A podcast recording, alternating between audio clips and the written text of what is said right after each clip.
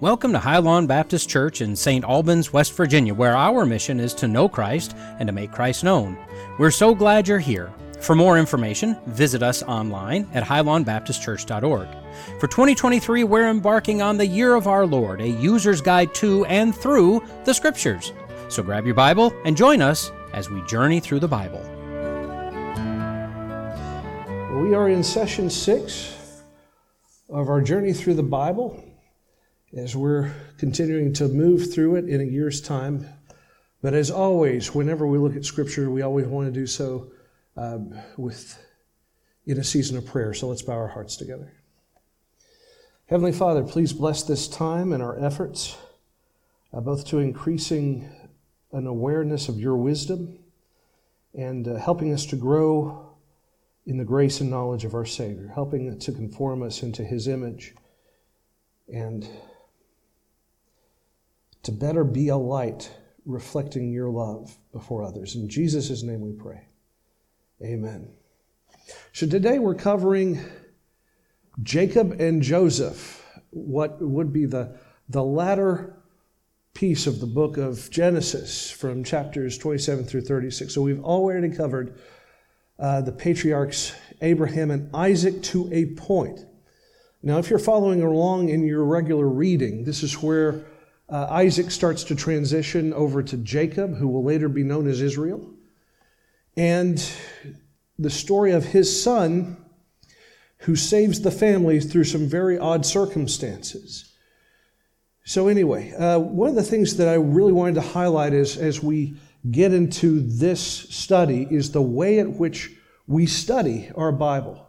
And there are several ways that you can do that. Uh, there's the archaeological lens that you can look at the scripture through, basically looking at it as a tool to study history, to focus on the history and the sociology of the people of God in days past, up to and including our Savior.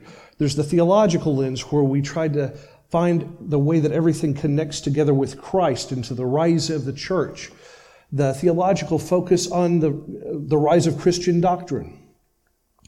There's a comparative way to study, where you take a topic instead of just reading through the Bible the way that we're doing in order of, of the books, and you uh, find, for instance, worship. You look through every passage of Scripture that has to do about worship, and you see what the Bible has to tell us by comparing them all together. And of course, there's the usual way that people delve into Scripture um, what we call during our quiet time, which is the devotional way, the personal way. And there are three things that we need to pay attention to during our devotional reading. This is where you want to be slow, steady, and deliberate. To be observant, uh, to, to, to look at things, to, to be observational. Uh, the who's, what's, whens, and wheres of the scripture, the, the details. But then there's not just noticing the details, but interpreting the details, understanding the whys, understanding the inward, the heartfelt motivation behind what happens in Scripture and where the Bible reveals it, the motivations in the heart of God. And of course, there's application. How does what I have just read impact me? How does it answer questions that I have had? And how can I integrate what it teaches me into my life? So, those are the four different ways to study the Bible. Again, we're taking a look at the life now of, as Isaac is now transitioning, as the Bible transitions from the life of Isaac to the life of his sons. So, we have uh, Isaac has his wife. He's currently residing in the area around the Dead Sea, close to. Um,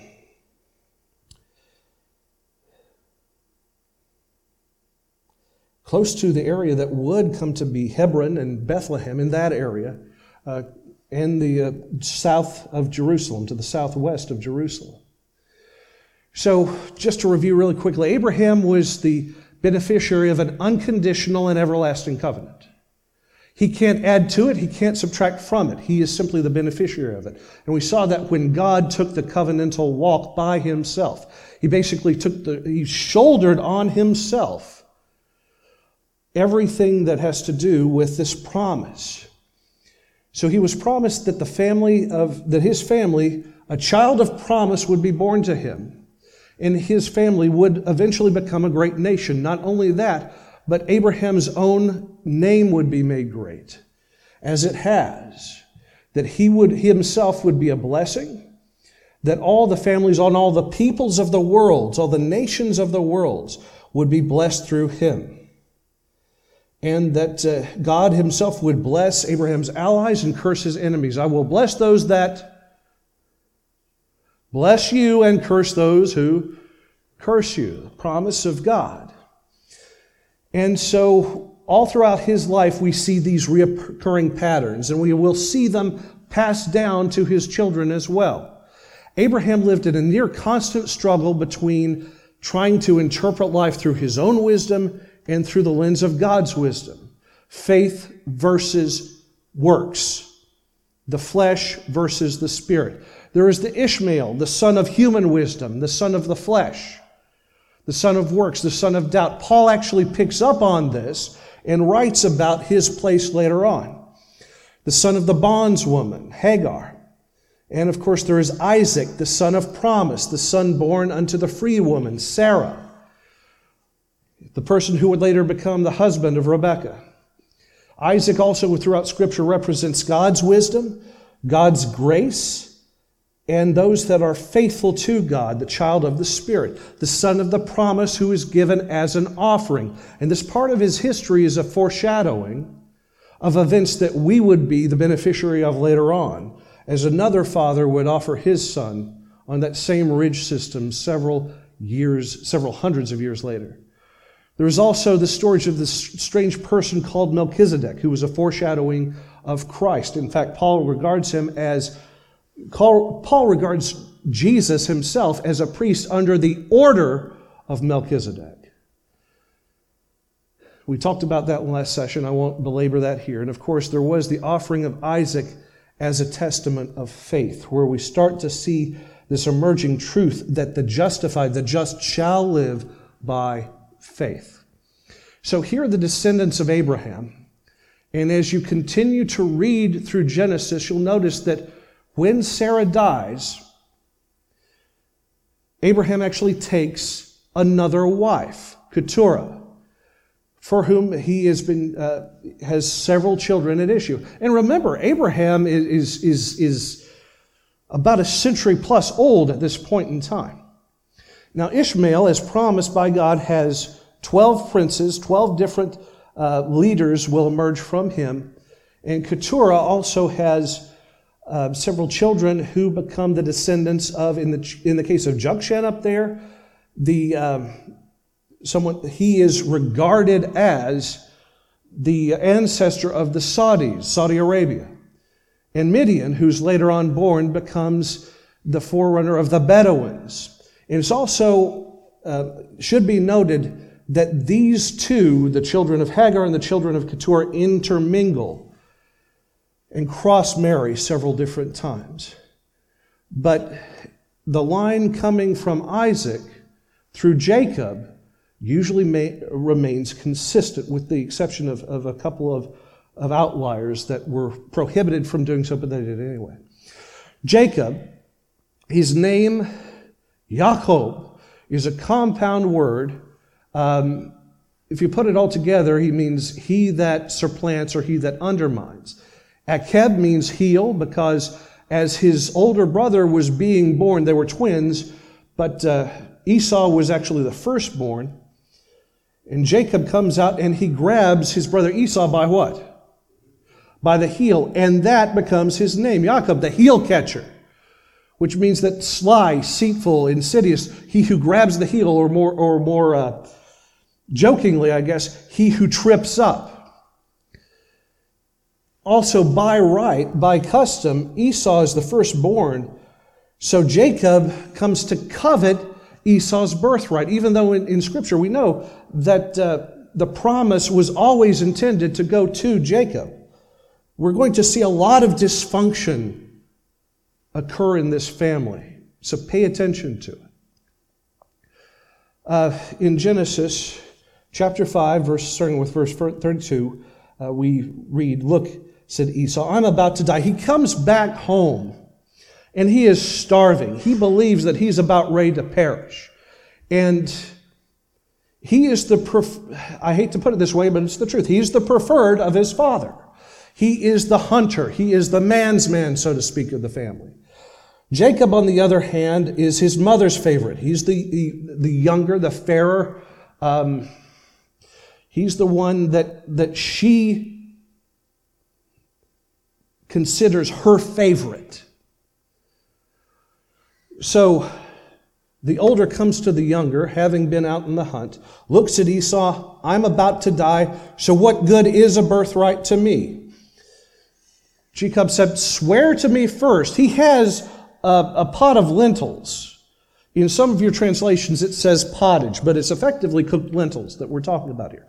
Swear to me. So he swore to Jacob and sold his birthright to him. He had contempt. Esau, the older of the two, actually had contempt on his birthright, which was a promise made to uh, that would have fallen on him from Abraham, passed on to Isaac. And he had contempt for it. He had contempt for the land of promise. In fact, when we come later on to the book of um, Ruth, part of the, the, the drama, the behind the scenes drama of Ruth chapter 1, is the fact that when Ruth's husband and their male children left Bethlehem and went to live in Moab, uh, in Moab, excuse me, that they were regarded as traitors of Israel because they abandoned the land. So to abandon the promise of God is seen in a very dark light. So when it says he had contempt on his birthright, it means that God is now judging that contempt that he had because he is not only despising the promise, but in effect, he's despising the God who gave that promise. Jacob gave bread and lentil stew to Esau. He ate, he drank, he got up, and he went away. So Esau despised or had contempt on his birthright as the firstborn of this very prominent family. I'd rather be out hunting. I'd rather do what I want to do. I would rather satisfy my own longings, fulfill my own interests. I don't want to have anything to do with the family, with God is effectively what the Bible is suggesting. And we see this picked up on the way that God interprets this through the lens of eternity as penned by Paul in Romans chapter 9. For through her sons, for though her sons, excuse me, had not yet been born or yet done anything good or bad, so that God's purpose according to the election might stand, not from works, but from the one who calls. She was told, the older will serve the younger. As it is written, I have loved Jacob, but I have what? Hated Esau. The God who is sovereign is the God who knows, who understands the heart, even though we cannot. So Esau, his name, whereas Jacob's name was kind of comical in a way, so is Esau's. Esau's name translates to hairy. He will later be known as Edom which means red. His descendants who formed their own nation are regarded as or labeled the Edomites later on. Esau was the firstborn, but not the firstborn of Isaac, but not the chosen one to carry on the family legacy, the family name. He had disdain for his birthright, and he was not chosen by God to be the patriarch. He sells his birthright to Jacob for a bowl of lentils. He tries to steal back that birthright through deceit. And it was a deceit that his, his father knows all this is going on. We can interpret that this story had already gone ahead. And if not, through Romans, we hear that, that his mother knew that God had favor on Jacob. But Esau eventually apparently comes to his senses and through greed wants to receive the blessing anyway. He married into Ishmaelite and Canaanite clans and became again the father of, of Edom, the father of the Edomite nation.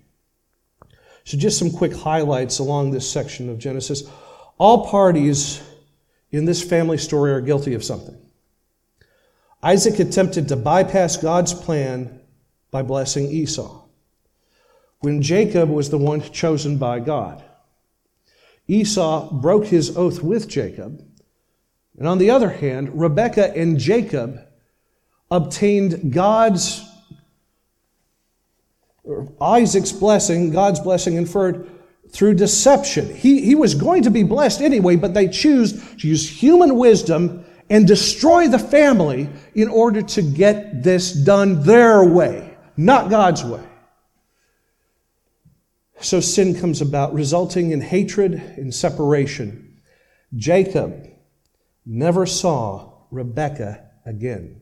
Once this scene was completed, he deserted the family. He flees to, um, to Laban's family in the Aram, the, the Padan Aram era, just north of the Sea of Galilee.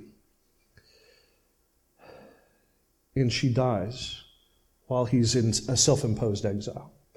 Paternal parent uh, preference destroyed this family. Rebekah and Jacob succeeded only in getting what God would have given to him anyway. So, through deceit, they alienated their loved ones. Jacob fled from his family to face his life alone. But yet, God was still at work. God was still gracious in seeing past the sin to keep his promise to Abraham. God is gracious, God is faithful. And it also should give us hope because if God can redeem Jacob, he can work with anybody. So, applications. Um, paternal favoritism results in divided loyalties. It destroyed trust within the family, and it destroyed the family. It ended up in a severe separation between everybody. Uh, we also see spiritual ins- insensitivity coming up. It's the same struggle that Abraham had here. Do I trust God's wisdom or do I trust my wisdom? Do I focus on the problem or do I go to the God who I know is the solution? Do I do things my way, my preference, or do I wait, be patient, and understand that God is faithful and I wait on His time? Reliance on one's own wisdom in a place of discerning God's will or waiting on God's timing. That is spiritual sensitivity. But here they demonstrate spiritual insensitivity. They try to do things their own way and it destroys their family because of it. So, deception on Jacob's part. Jacob's only reluctance, if you take a look at chapter 27, verse 12, Jacob's only reluctance that he voices in the way that he obtains the blessing of Isaac his only concern is that Isaac will end up cursing him instead of blessing him. Not his, the love of his father, not the relationship he has with God in the degree of sin. He's worried that his father will find out and punish him with a curse.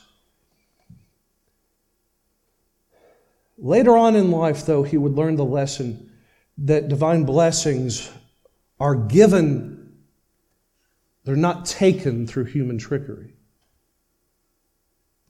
Divine blessings are given, they're not taken.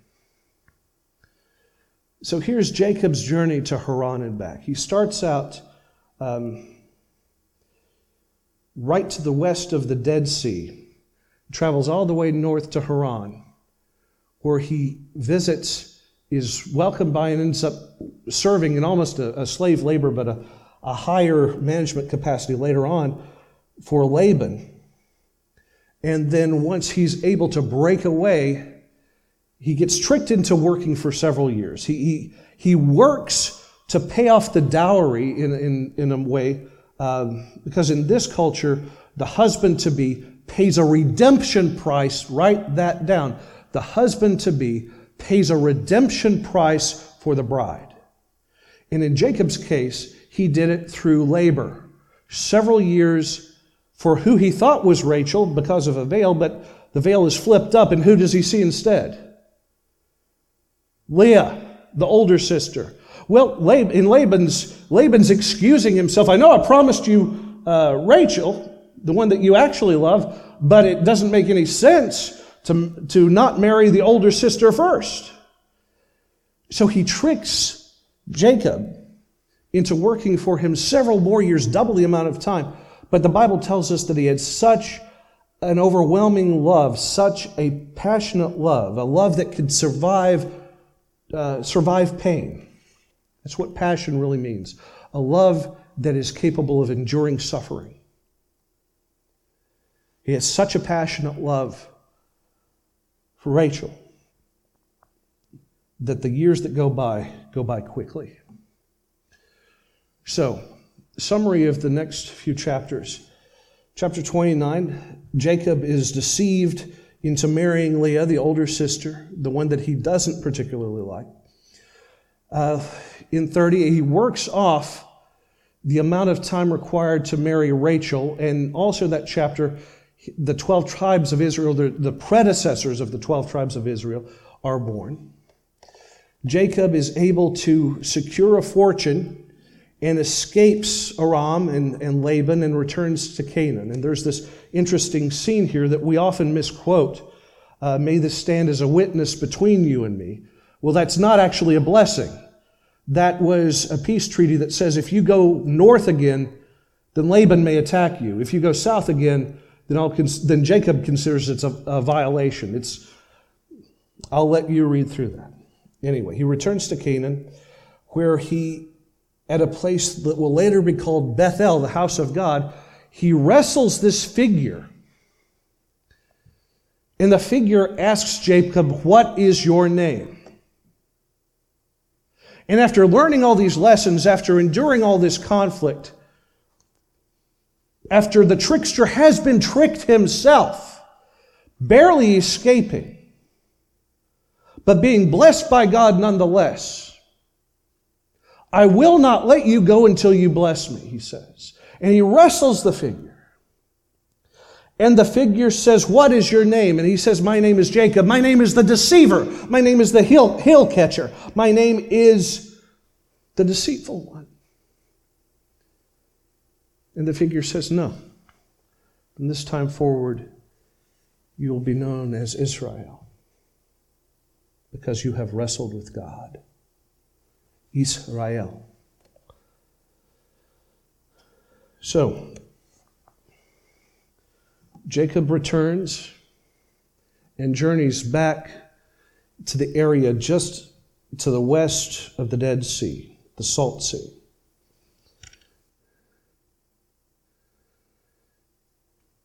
Esau comes up to meet him.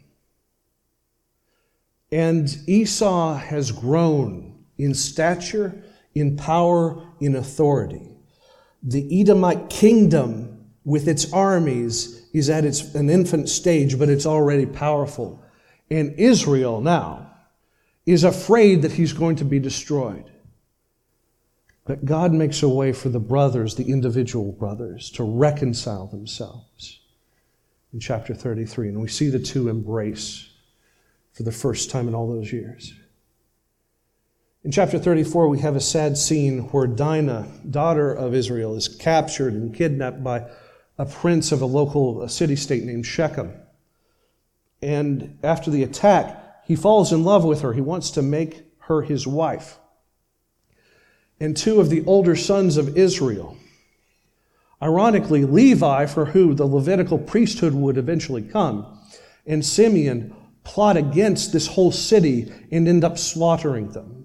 And as a result, Jacob ends up nixing them from the, the firstborn lineup. The next chapter, um, Jacob returns to Bethel. Rachel dies in childbirth while she's having her last son, Benjamin. She names him Ben which roughly translates as to the son of my sorrows. But once she passes away, Israel renames him Benjamin, which means the son of my right hand, or the son of my most favored one. Reuben also sins against Jacob by physically attacking and, and trying to um, maritally possess, if you will, one of Jace, uh, Jacob's concubines, and he gets disavowed as the firstborn. That's how eventually what would become the tribe of Judah rises to be the tribe of the royal house. So you have, when jo- it's Joseph, it should be Jacob. I'm sorry. When Israel is first married to Leah, Leah, in quick succession, he has four children. He has Reuben, uh, excuse me, Reuben, Simeon, Levi, and Judah. Now again, Reuben should have been considered the firstborn of the family. That's the double portion of the inheritance, acting as the priest and the political leader of the family. However, when he attempts to rape uh, Jacob's concubine, he loses that status. And it should have passed to Simeon. But because he and Levi were men of violence in attacking and killing off the city of Shechem, he, those two are disavowed too. So the firstborn status falls from Reuben to Simeon to Levi and finally to Judah, which becomes the predecessor of the royal line and the family from which Jesus would finally come. Jacob is eventually, after many years, able to marry Rachel, who the Bible tells us he loved more than life itself. Incidentally, the two stars there means that uh, she was married in the second order. Eventually, we're going to have four wives up here. That's why I did that. But Rachel is barren for a long time. So she gets this idea that she will allow Jacob, or rather, she will push Jacob into having a second marriage with um, her handmaid, her servant girl, Bilhah, which was the same practice that Sarah put on Abraham all those years ago, so that she could have children through this new concubine, this handmaiden. So Bilhah, Bilhah, excuse me, marries Jacob, and as his concubine, she ends up having two children, Dan and Naphtali. Well, Leah gets in mind that, hey, this is working out pretty well for Rachel, so I'm going to do the same thing. So she offers him her handmaiden, Zilpah. And through that marriage, they have Gad and Asher. So we're up to eight children so far. And after the eighth child is born, finally Rachel is able to have her firstborn son, and his name was Joseph. Joseph is the ninth in order, but he eventually becomes the first in prominence. I'll explain that more in just a second. So Leah eventually has two more children after Joseph is born. That's Issachar and Zebulun. So Leah, the first wife, actually ends up having a grand total of six children. Half of the, half of the patriarchs of the 12 tribes come from Leah. Then finally, Benjamin is born as the 12th. Now, if you've done any Bible studies with me at all, you notice that there are a couple of names missing.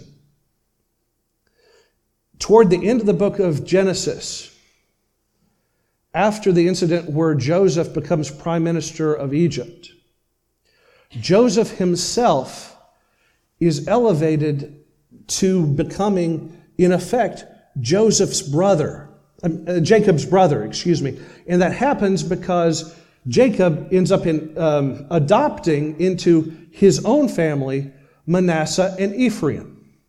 So you end up with 13, effectually 13 tribes. You have Reuben, Simeon, Levi, Judah, Dan, Naphtali, Gad, Asher, what will become the half tribes of Manasseh and Ephraim in the tribe of Benjamin. And it, sometimes when you, when you order, there's always 12 tribes spelled out in the Word of God. And more often than not, it's because somebody is being left out for some reason. In the book of Revelation, for instance, Dan is completely left out. Dan was the first tribe to subscribe to idolatry. And it is believed that uh, God remembers that. And so when the roll call is taken, in the book of Revelation that he has been uh, effectively disowned. There's also the fact that Levi, in military campaigns, the tribe of Levi is exempt from military service. So whenever you have a battlefield formation, Levi is always going to be left out because they're guarding the temple or they're guarding the tabernacle and they're also serving as the king's own guard. So you, you effectively have a baker's dozen. But whenever they're listed, Pay attention to who's left out. From this point on in Scripture, whenever they're listed and you see only 12, pay attention to who's left out because there is a purpose there. The head of the household, speaking of, of heads of household or, or how the firstborn works, if you will, the heir apparent or the first ward gets a double portion of the inheritance, acts as both the legal and the spiritual head of the family. Esau had forfeited, or if you will, sold his inheritance for a bowl of soup. Reuben was disavowed because of his physical assault, his, his trying to assert himself over his father by this assault on Bilhah, Jacob's concubine. Simeon and Levi, again, were disavowed because of what had happened in Shechem. So Judah becomes the, the royal line. Joseph is promoted to being an equal or a brother of Israel himself. Here's where we start to see that pattern of dysfunction repeating. Joseph was the firstborn of the woman that Israel loved more than life itself. So Joseph becomes the most favored of all the sons of Israel. And what happens to that family? Something else that we need to discuss, and I'm only going to do it really quickly in passing, but you need to understand what's going on. There's this incident, this very bizarre incident in Genesis chapter 38, where Tamar, a woman who is betrothed and who marries the firstborn son of Judah, a, a person named Ur, ends up becoming Er's widow and he dies without a child to carry on his family name. I'll leave you to read the rest of what is going on in that passage. It's a strange passage, but you need to know about some of the, some of the cultural practices going on because if you don't, this passage will not make sense. The book of Ruth will not make sense. And to some extent, the book of Revelation will not make sense. There is a custom at that time that we've begun to call a Levirate marriage. Levar meaning, or lever meaning the brother of the husband. It's where when,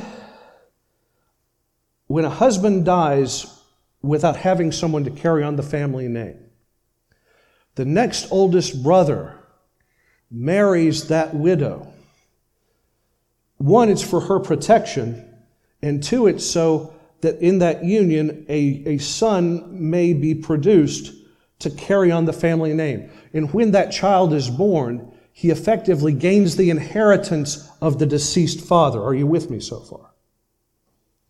Okay, so that's a Levirate marriage.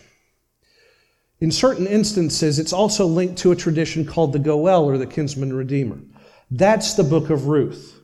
And that's also the foreshadowing of what we see happen with the seals in the book of Revelation. Because a, a Goel or a kinsman redeemer, when a family member dies and land goes fallow, the land, the promised land is precious to the people of Israel. In fact, you cannot, if you were part of the 12 tribes and you had an allotment that was given to you and your family at the time of Joshua, up until about the, the mid part of the Second Temple period, you could not sell land. You could not buy land. You could sell off the use of land, effectively leasing that property for a certain period of time. But after the, uh, the year of Jubilee happened, all of the previously leased property returned to the original owner. The land of promise is precious to these families. And so when a, a, claimant to part of that property dies out, the next in line becomes a redeemer of the property to keep it in the family line, to keep it in the family name. They're also referred to as the avenger, because if someone dies, if someone is murdered in the family, someone is picked from among the family to be the person that goes out to seek vengeance or to seek justice for the person who had been killed. Jesus is our kinsman redeemer. In the book of Revelation, Jesus becomes the one who brings the property of God back to God and to his children, which is us. And Jesus is also the one who ultimately def- defeats the first murderer, who was Satan. Now remember, why did death come into this world? He's regarded as a liar and a murderer. Even though he didn't plunge a, a, dagger into the heart of Adam and Eve, so to speak, he's the reason they're dead. And because sin had entered the world, it's the reason that we all are mortal. Anyway, let's, let's move on. Highlights from Joseph's life now. Joseph was the most favored son of Israel. It shouldn't have been that case, but it was because he was the eldest son of his beloved Rachel. He was given the coat of many colors, which, which, which made a bad situation worse. He has dreams also of being preeminent among his family. Two in particular, there's the dream of the sheaves, where his sheaf remains standing upright while the, the rest of them, the other 11 fall in obeisance to his. And then there's this, this dream that he has where the stars of the sky start to bow to him. And not only the stars, but the sun and the moon also. This is also a passage of scripture you need to understand for Revelation because here Israel himself interprets Joseph's dream and he also interprets that part of Revelation for us. Because when the woman comes out, uh, clothed with the sun, moon, and stars, and so forth, you, you understand that the sun and the moon represent Israel and his mother, um, Rachel. Anyway, moving on. Joseph is sold into slavery by his brothers. He serves and is later imprisoned falsely by a captain of the royal guard, a gentleman named Potiphar. And he also grows to interpret the dreams of someone that, two people that he's imprisoned with. And I want you to notice that the themes of the bread and the wine are played out here too. They were introduced uh, with Melchizedek. When Melchizedek received Abraham's tithe, he went out and he had fellowship with him through the giving of bread and the giving of wine. And here we see also these two people coming to Joseph for his interpretation of their very bizarre dreams.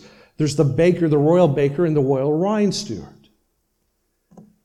And finally, because of all that, he ends up gaining the uh, he ends up gaining the attention of Pharaoh.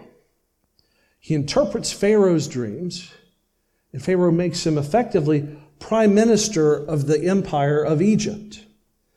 So this is his sojourn. He's sold um, into slavery. He's transported all the way over to Ramesses in Egypt, where he is put into slavery in the capital of that day, a place that is perfect for him, uh, for God's will to be worked out in his life. And this is a really quick map of the different back and forth journeys made by Joseph's brothers going to visit him, not knowing that it's him, coming back to report to his father, and then returning and then moving the whole family. And again, very briefly, when he becomes prime minister of the world, he works very shrewdly to bulk up Egypt's supply of food so that in this part of the world, when a severe famine hits that lasts for a period of seven years, the area of Canaan east and everything that is around the Sinai and everything into Egypt, it's all running dry for food. Egypt thrives because when Joseph interprets Pharaoh's dreams, they square away all of this surplus grain for a period of seven years of plenty, so that when the famine hits, they are prepared and they're able to ration and sustain the kingdom.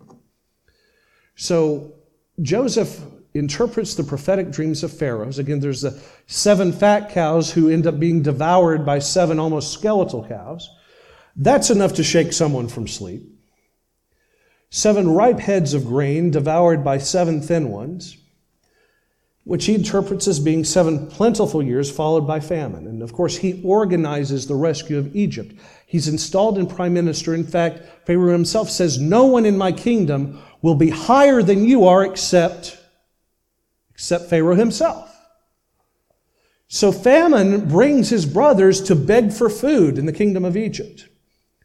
He, he starts out by keeping Simeon as a hostage so that he could eventually see his brother Benjamin, who Israel wants to keep close to himself because he's the last surviving son in his mind because he thinks Joseph is dead. He's his, the last surviving son of his beloved Rachel. But later on, he breaks down in emotion and he reveals to his brothers who he is. He doesn't have the beard anymore. He now looks like an Egyptian. He talks like an Egyptian. He actually has someone else interpret for him. He plays this game of subterfuge. And finally, he can't take it anymore as they're talking about the family and the suffering. Does my father yet live? And this, this man now who was in a position to exact vengeance, to exact his revenge, to kill off all of his brothers that wanted to kill him. Instead, instead, he embraces them. He provides for their needs. He reconciles to them. So, Israel and his entire household migrate to Egypt as royal guests. In fact, they're given the choicest of the lands of Lower Egypt, the land of Goshen. Joseph, his sons are adopted as direct sons of Israel, promoting Israel, uh, Joseph himself as a brother. And strange thing, there's a lot of the a lot of cases here that we've talked about where the child who's born first is actually passed over as the firstborn. Ephraim, who is the younger brother, is actually blessed over Manasseh.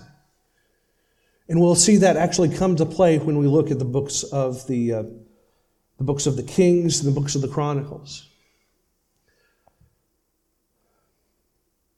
Joseph later on oversees the embalming of Israel when he passes away. And he makes his brother's promise.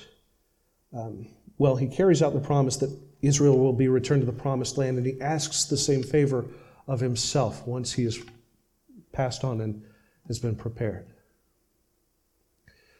There are a lot of, at the very end of the book of Genesis, there are a lot of very cryptic sounding prophecies. Some are blessings, some are prophetic insights that Israel himself hands over to his sons, that will be picked up by the descendants that will become these tribes. And I want to go over one in particular with you because it directly affects us as Christians. Talking about the scepter of Israel. Now, this comes from Genesis chapter 49, verse 10.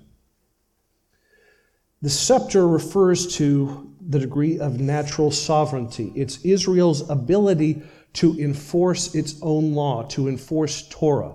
And one of the benchmarks of that is the ability to dole out, when necessary, capital punishment. In the first century, in roughly 6 AD, a Roman official by the name of Archelaus was named as the first ethnarch of, of Judah. King Herod had passed away. His children were seen, majority of them were seen as unfit, those that were survivors. So the area of Palestine in the Roman mind was split into several different regions. And Archelaus was uh, one, I believe, that was over the area where we would consider Judah, where Jerusalem is located.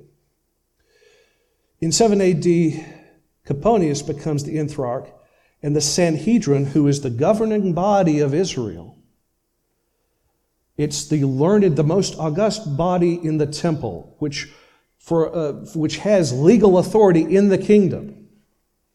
The Sanhedrin loses all of its legal authority, and it has to, if you want to do something, you have to go to Rome first. You no longer have the authority to exercise your own laws. You no longer have the authority to execute your own criminals. That's the reason, starting in 7 AD, that's the reason why the priests have to take Jesus to Pontius Pilate later on in order to be executed because they can't do it themselves. They have to seek uh, the legal rubber stamping of Rome. And at this point in time, the Sanhedrin, the, the priesthood, actually starts bewailing in the streets of Jerusalem the Torah is fallen, the Torah has been broken, the scepter has departed from Israel. Now, that prophecy basically says that the scepter shall not depart from Israel until, until from Judah, excuse me, until Shiloh comes. Shiloh, roughly translated, meaning the one to whom it belongs. They believe that Torah was broken. They believe the Word of God has failed. What they didn't know is that by that time, a toddler was playing around in his father's carpenter shop who would be the Messiah of Israel. The scepter will not depart from Judah until the one to whom it belongs has come. Next time we meet, we'll be talking about Exodus regarded as the birth of the nation of Israel. In the meantime, as you're considering discussion with your coffee groups or small groups, share your reading, share your journal highlights, whatever you've, you've penned down. What have I been challenged with? What did I know to be true already? What has surprised me? And I want you to consider, along with the Bible, this what is slavery? What is slavery? I don't mean this glibly. I, I want you to actually think about a definition of what it means to be in slavery. And I want you to consider this question Have you ever been a slave to someone or to something? Have you ever felt that way? Have, have you ever lost your ability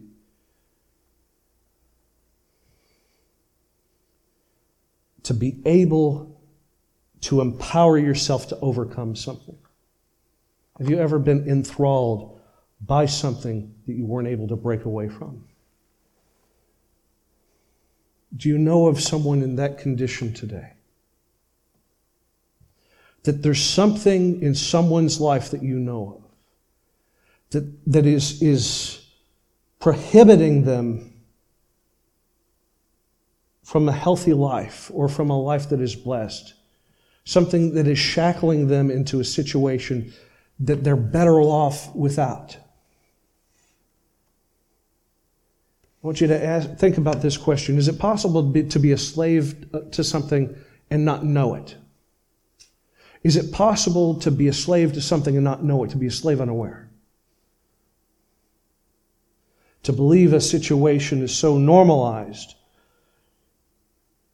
that you make excuses for it even though it's shackling you. So you just let it go. What does or what should all of that mean to us? What, as a Christian, and I want you to think about this, yes, from a, li- a, literal perspective, but I also want you to think about it from a spiritual perspective. What does all of that mean to us? What does it mean to be in servitude? What does it mean to be a slave? What does it mean to not have control of your own personhood? What does it mean to be so enthralled by someone or something that you no longer have the ability to exercise a degree of control over yourself?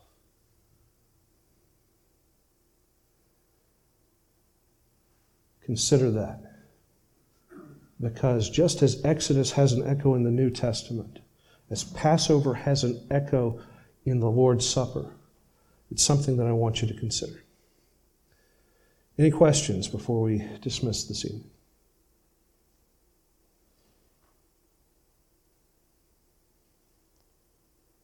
All right, if not, let's bow our hearts.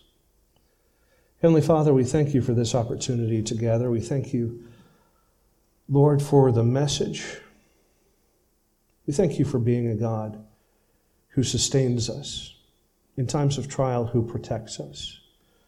We thank you for being a God who, like Jacob, saw past our faults. And Lord, in our need, you rescued us, you freed us, you'd empowered us, and you brought us into your family. So help us to be a blessing to others. Help us to recognize our place in your kingdom. Help us, Lord, to be a reflection of that light, of that hope, of that love to someone else before it is everlastingly too late, especially those who are shackled in chains and don't realize it. Help us to be the instrument of someone's freedom, to be the messenger of your redemption. In the matchless name of Christ, we pray. Amen.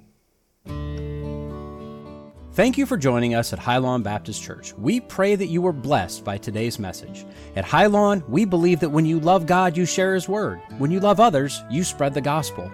We would love for you to join us next time, and if possible, to join us in person. To contact or learn more about us, to donate to our ongoing ministry, or most importantly, to learn about the salvation offered to you through the sacrifice of Jesus Christ, visit us at highlawnbaptistchurch.org. Once again, thank you, and God bless you.